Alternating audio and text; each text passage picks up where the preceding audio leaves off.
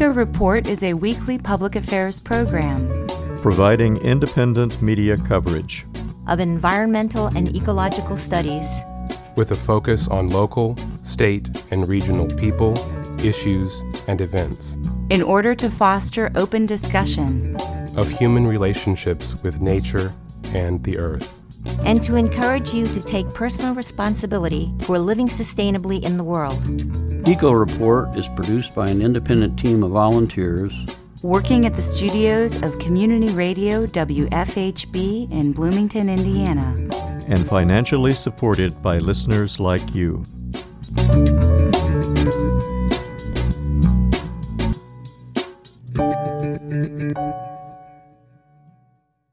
Hello and welcome to Eco Report. For WFHB, I'm Patrick Callanan.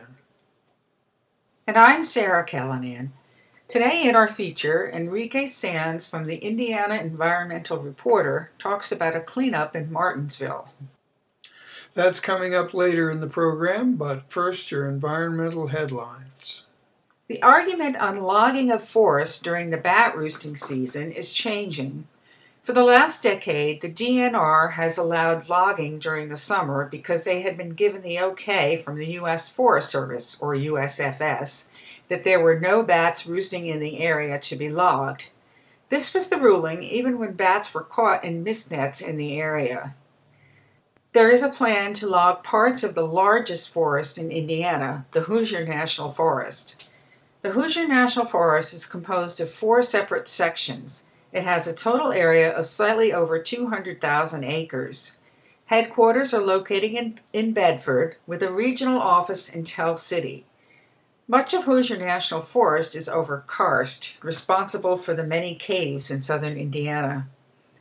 Included in the Hoosier National Forest is the Charles C. Dean Wilderness Area, the only recognized wilderness area left in Indiana.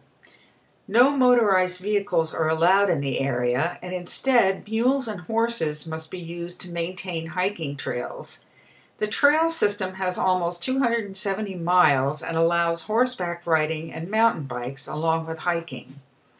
The plan is to log over 4,000 acres of forest, to burn over 13,000 acres, and to use pesticides on nearly 2,000 acres. Many environmental groups oppose the plan, and the case is now in court. The logging plan for the Hoosier National Forest allows logging in the summer.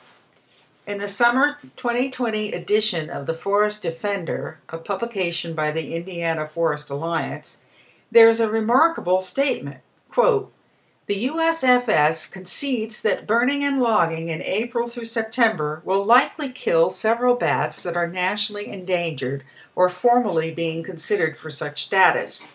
The agency says these animals have declined so much from white nose syndrome that no level of protection will prevent their extinction." End quote. For decades, Congress has authorized billions of dollars in fossil fuel subsidies to keep the industry going. Taxpayers currently pay about $15 billion in direct federal subsidies each year. Several members of the House of Representatives and Senate have responded by introducing the End Polluter Welfare Act to eliminate handouts to fossil fuel polluters. The act would save the public as much as $150 billion in fossil fuel subsidies over the next 10 years. The End Polluter Welfare Act would prevent fossil fuel companies from taking advantage of the COVID-19 pandemic by restricting access to relief funds that should go to the people struggling with this crisis. The act would close dozens of tax loopholes and subsidies benefiting the fossil fuel industry, and would prohibit the public funding of fossil fuel research and development. The black, brown, indigenous, and working class communities who are being hardest hit by the pandemic are the frontline communities whose health the fossil fuel industry is threatening with its drilling, mines, and pipelines.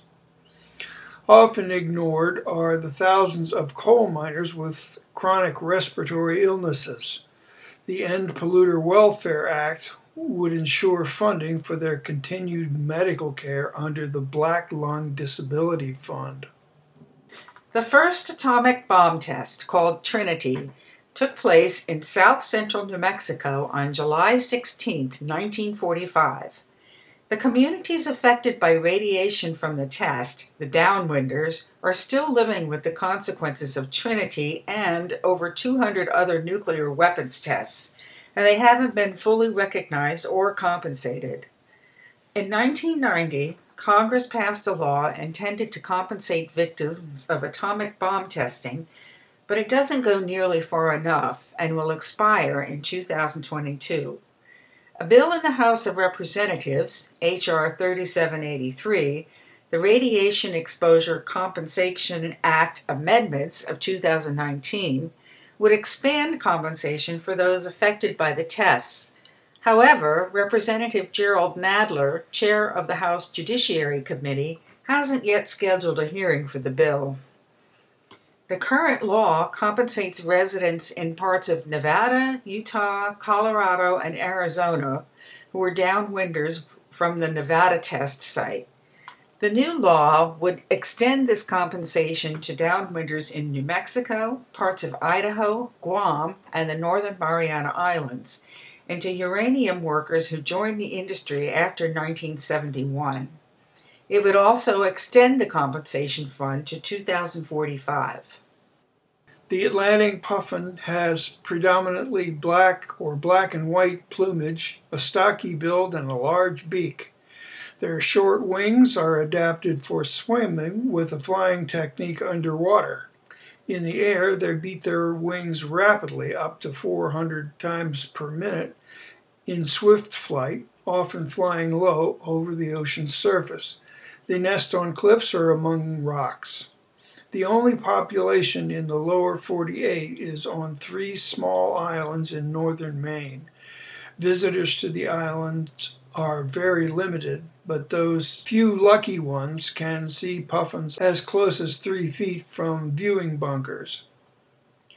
When Europeans first arrived in North America, Atlantic puffins were common on islands in the Gulf of Maine, but hunters killed many of the birds for food or for feathers to adorn women's hats. By the 1800s, the population in Maine had plummeted. They came close to disappearing. Then, about 50 years ago, conservationists started bringing puffin chicks from Canada and hand-raising them on the Maine islands. When those birds reached adulthood, they came back to the islands where they were raised and began nesting themselves. The puffin colony in Maine recovered to more than 1,000 nesting pairs. But global warming threatens to end their stay. The Gulf of Maine is actually now one of the most rapidly warming water bodies on the planet. That's driving many fish to cooler waters, so the puffins are not finding enough food in recent years to raise their chicks. The other aspect is that the herring have been greatly overfished. The Gulf of Maine will continue to warm, but it's unlikely that any puffins will remain within a decade.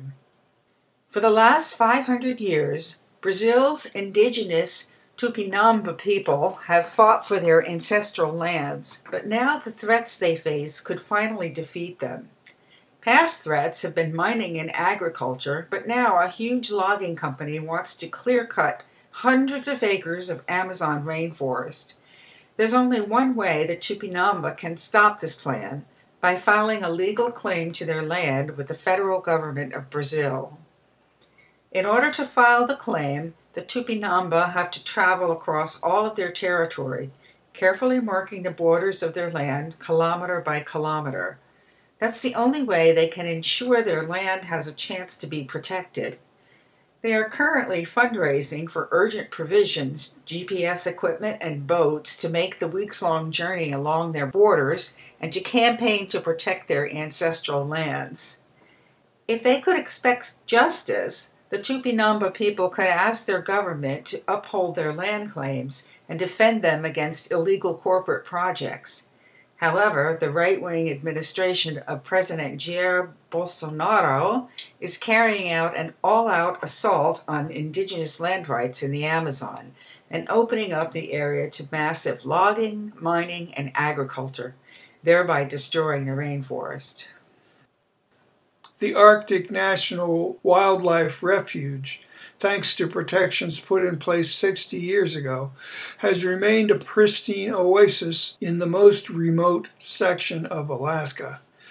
Now the Trump administration is finalizing plans to end their protections and to lease federal lands to oil and gas exploration, according to the New York Times. The maneuver will allow oil and gas companies to exploit the vast reserves that sit under what environmentalists call the last great wilderness, according to The Guardian. The Arctic National Wildlife Refuge is estimated to sit above billions of barrels of oil. However, the 19-million-acre sanctuary is home to polar bears, musk oxen, snow geese, and other waterfowl, migrating caribou, and Arctic foxes that make the area their home year-round. In all, the refuge is home to more than 270 species. Environmentalists intend to fight the leases in federal court, where a protracted legal battle is expected to play out. Just over 10 years ago, the United Nations General Assembly adopted a resolution affirming that water and sanitation are fundamental human rights, quote, essential for the full enjoyment of the right to life, end quote. Despite that lofty resolution, millions in the U.S. lack access to water because of unaffordable water rates, water shutoffs, or a lack of water infrastructure. The Water Affordability, Transparency, Equity, and Reliability Act, or Water Act, aims to cure those problems. The Water Act would reinvest $35 billion federal dollars a year to do the following. First, make water affordable by prioritizing grants and subsidies to poor communities. Second, support publicly owned water systems by providing funds for communities to control their water systems and exit water privatization contracts. Third, get lead out of water by helping communities remove lead pipes and helping schools test for lead and replace lead fixtures. Last, address water contaminated with PFAS, the chemicals used to make nonstick Teflon coatings and fire suppression materials, by updating treatment systems or finding alternative water sources when PFAS contamination exists. In 2004, Hurricane Ivan sank a Taylor Energy Company oil platform 12 miles off the coast of Louisiana. The pipes ruptured and have been releasing oil and gas into the Gulf of Mexico ever since. In fact, the spill has been leaking as much as 4,500 gallons of oil into the Gulf every day. The company refuses to clean up its mess and is attempting to avoid liability for the disaster, even though the federal government ordered it to take responsibility for the cleanup.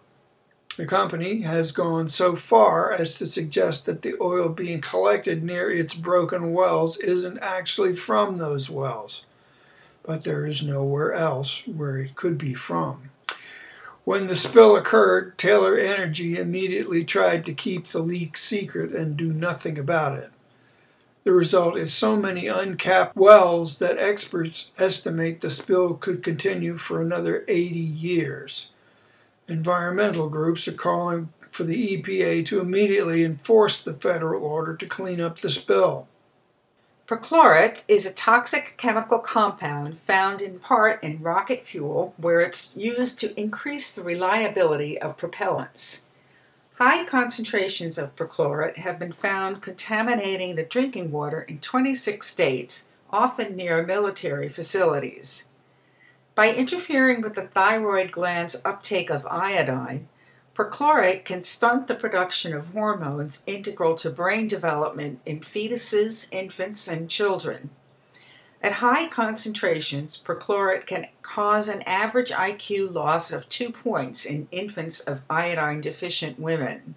In 2011, under the Obama administration, the EPA decided that because of its health effects, the chemical's presence in water should be limited or regulated.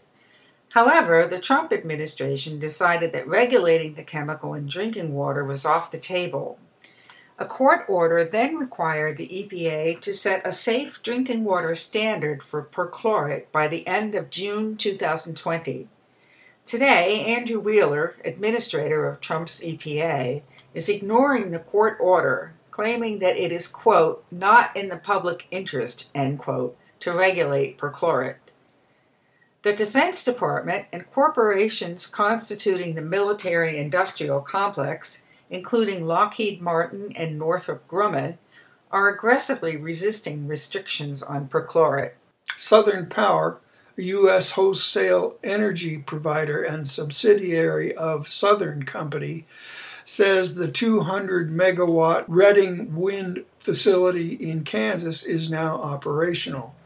This project, Southern Power's 11th wind facility, is the first to be validated as a carbon offset project under the Verified Carbon Standard Program through an agreement with Royal Caribbean Cruises Limited.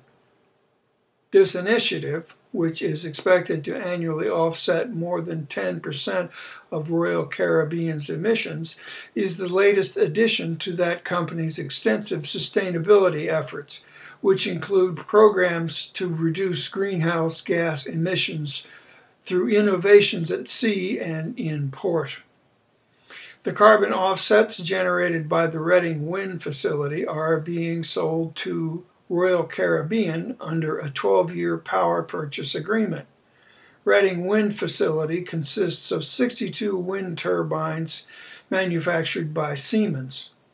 Siemens is responsible for the annual maintenance service plan and providing qualified personnel to support the 20-year long-term program that covers all uptower maintenance.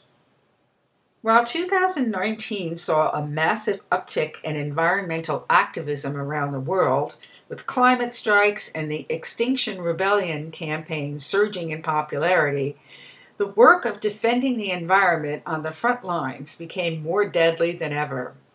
In 2019, a record number of environmental activists were killed for trying to protect land and water resources from mining, agribusiness, and fossil fuel interests, according to a report released by Global Witness, as CNN reported.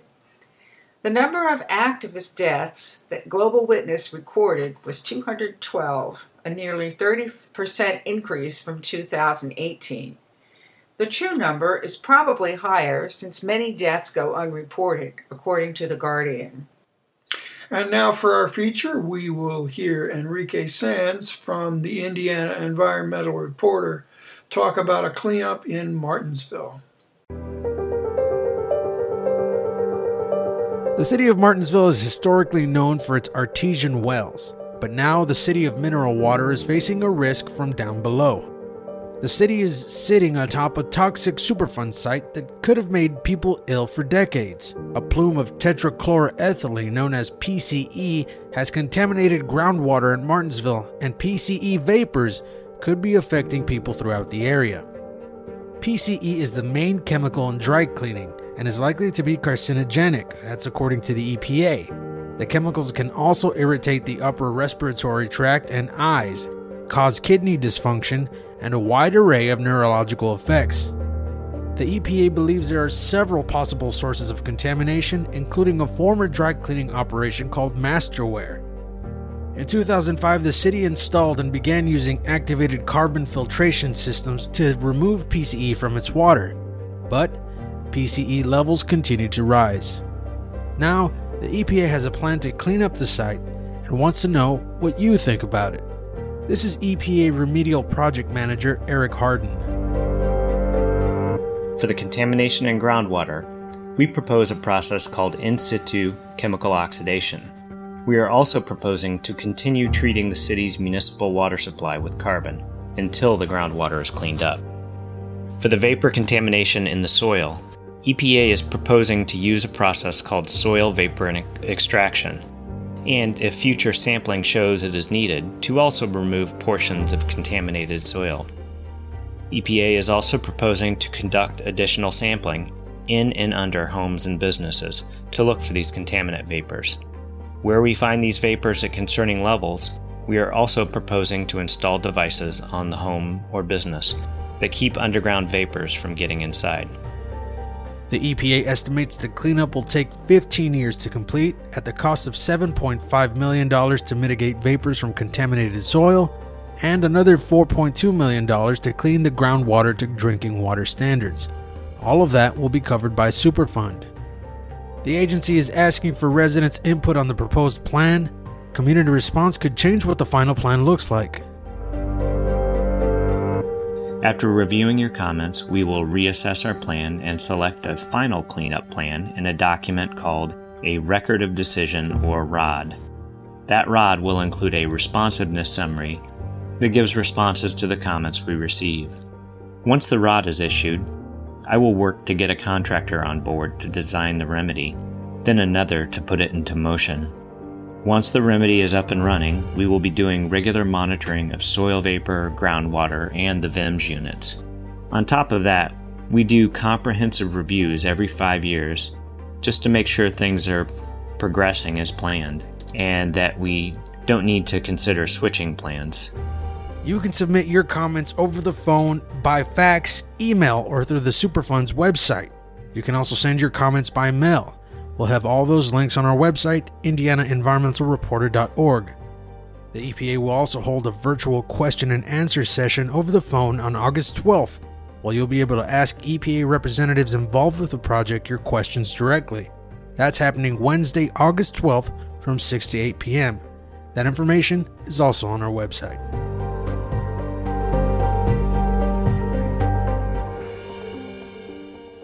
For Eco Report, I'm Sarah Kalanian.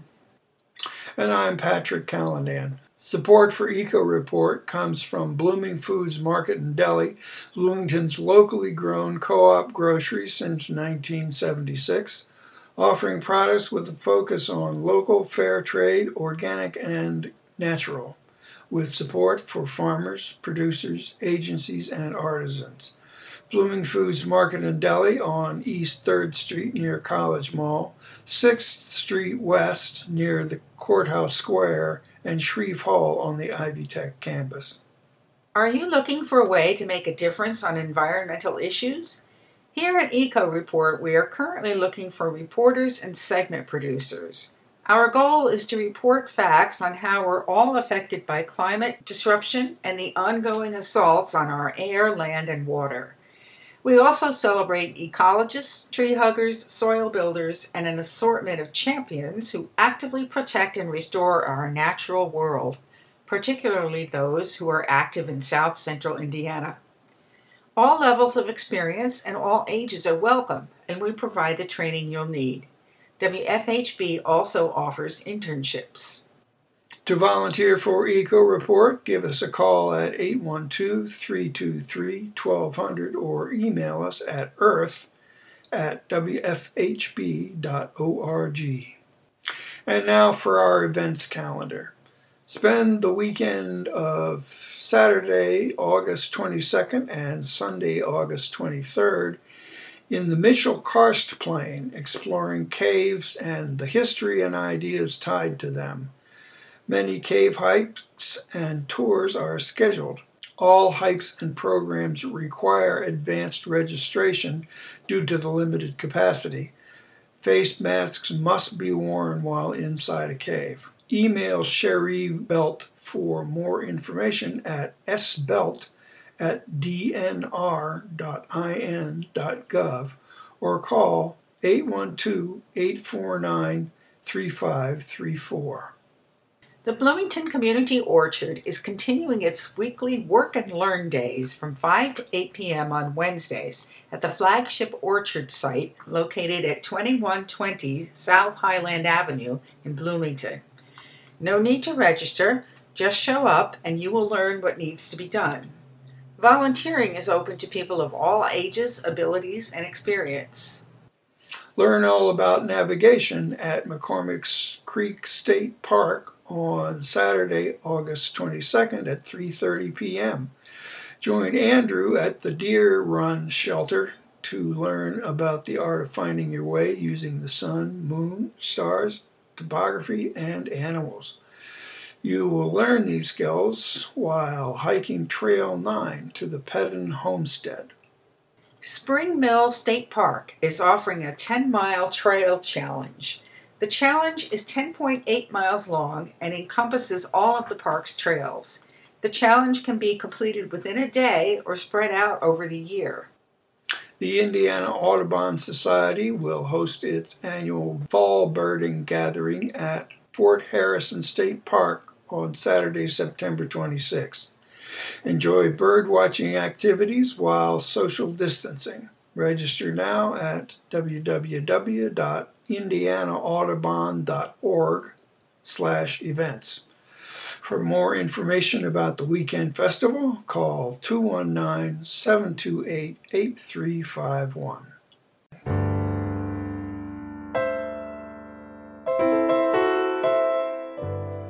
And that wraps up our show for this week.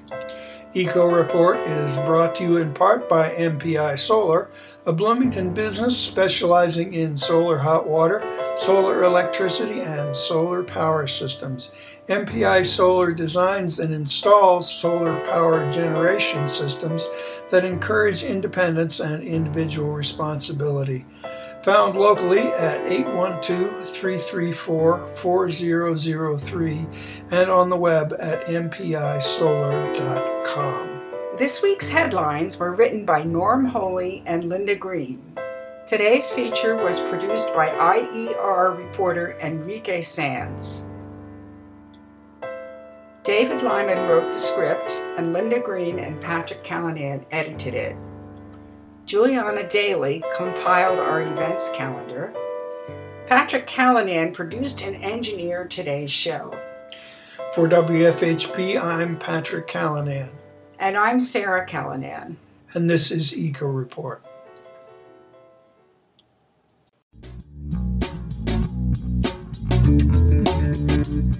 You've been listening to the Eco Report, a volunteer-powered production of Community Radio WFHB in Bloomington, Indiana. Available for download and podcast at news.wfhb.org.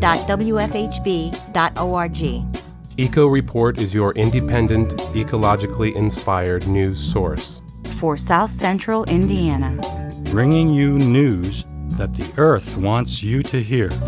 Send your comments, suggestions, and story ideas directly to the Eco Report staff. The email address is earth@wfhb.org. That's earth@wfhb.org.